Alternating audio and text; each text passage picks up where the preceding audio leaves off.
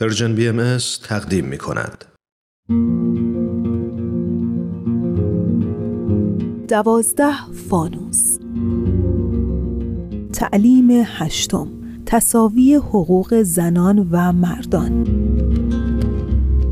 یکی از برنامه های تلویزیونی مورد علاقه همسر من برنامه پربینندهی به اسم قاضی جودیه که از یکی از شبکه های تلویزیونی در آمریکا پخش میشه. جودی یه قاضی زنه که همسرم میگه خیلی خوب دادگاه رو برگزار می‌کنه و رأی هایی که صادر می‌کنه کاملا قاطعانه و درسته و مولای درزش نمیره. همسرم هر روز ساعت چهار عصر میشینه پای این برنامه و من هم هر روز ساعت چهار عصر با خودم فکر می‌کنم که چرا در ایران زنان اجازه ندارن شغل قضاوت رو برای خودشون انتخاب کنن. بله در ایران البته بعد از انقلاب حضور قاضی زن در دادگاه که حق رأی و صدور حکم داشته باشه ممنوعه و های حقوق خانده ای که در بعضی از دادگاه ها هستن نهایتا حق دارن به عنوان مشاور خدمت کنند و نه یک قاضی واقعی نابرابری بین زنان و مردان در ایران تنها محدود به این حوزه نیست و در خیلی از قوانین دیگه هم دیده میشه. نمونهش قانون دیه است که عنوان می‌کنه دیه زن نصف مرده. و البته موضوع فقط محدود به قانون نیست و پای اعمال سلیقه های شخصی هم حسابی به وسط کشیده شده. مثلا بعضی از آقایان هم به بهانه اینکه وظیفه ذاتی زنان ایفای نقش مادریه زنان را از نقش آفرینی در جامعه محروم و یا محدود می‌کنن. بعضی دیگه هم در نقش دایه مهربانتر از مادر ظاهر میشن و میگن خصوصیات فیزیکی و روحی زنان طوریه که نباید وارد فضاهای کاری مردانه بشن و بهتره که کنج خونه بمونن. البته این وضع در کشوری مثل عربستان به مراتب بدتر و برای اشتغال زنان شرایط و محدودیت های بسیاری وجود داره و به کار گرفتن زنان در بسیاری از سمت های اجرایی، وزارتخونه ها، ادارات و دادگستری ممنوعه. و حالا جالب اینجاست که در خیلی از این کشورها چنین تبعیضی علیه زنان رو آشکارا به بهانه عرف و سنت اعمال می کنند.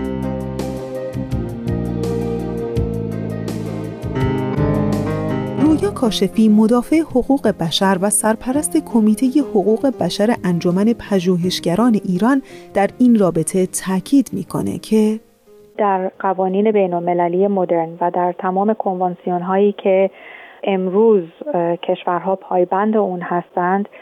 اساس این که حقوق زن و مرد با هم برابر باید باشه وجود داره.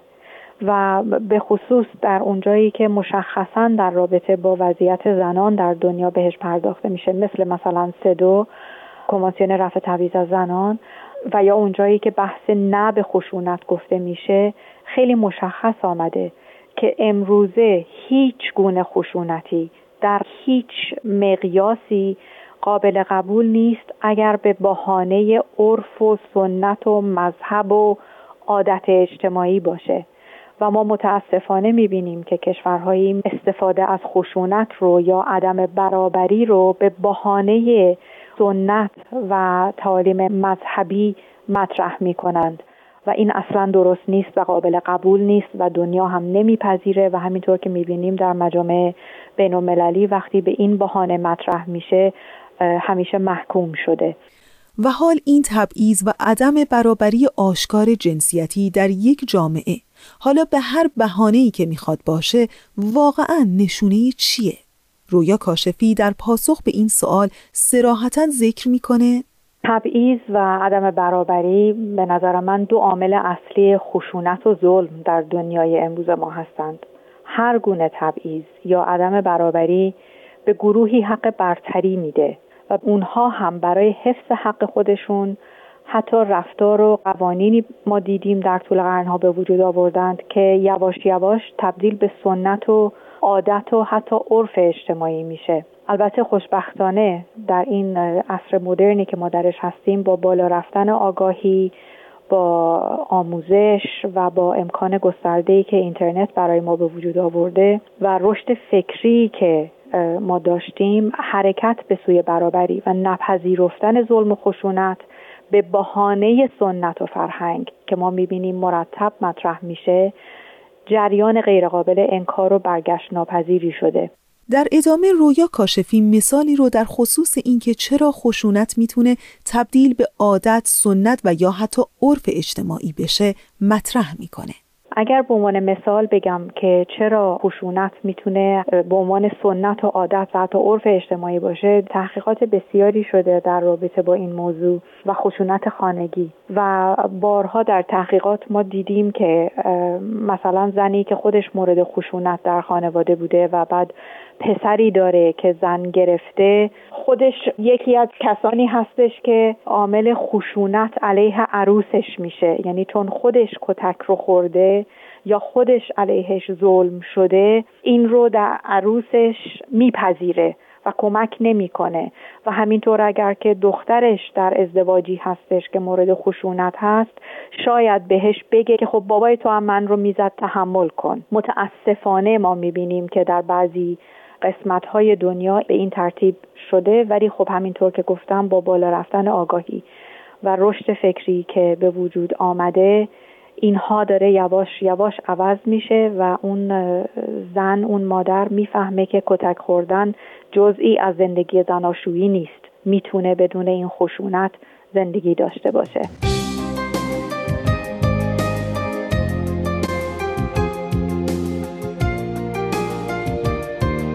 تصاوی حقوق زنان و مردان چیزی نیست که تنها در قوانین مدنی جوامع مورد نظر قرار بگیره یا از طرف مدافعان حقوق زن مطرح بشه.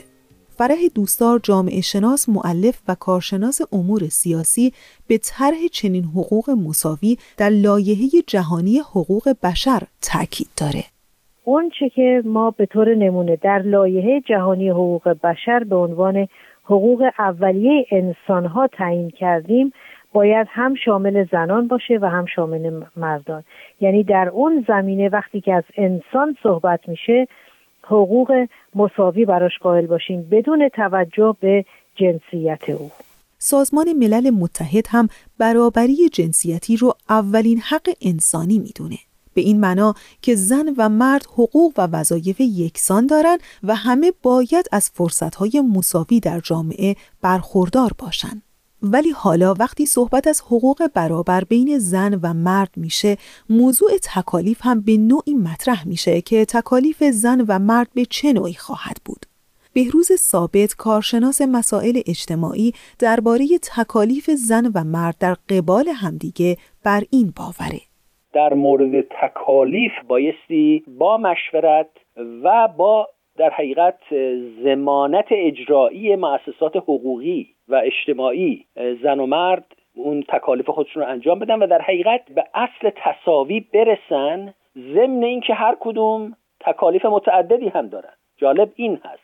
یعنی اگر یک مرد معیشت خانواده رو بر عهده داره تکلیفش بر عهده اون هست. و زن مسئول امور خانواده هست در این مورد هم در حقیقت هیچ مطلبی رو تحمیل نکنه و احساس برتری نکنه این کلید حل این مطلبه و رویا کاشفی به عنوان مدافع حقوق بشر به برابری وظایف زن و مرد در قبال همدیگه و البته در برابر جامعه تاکید داره.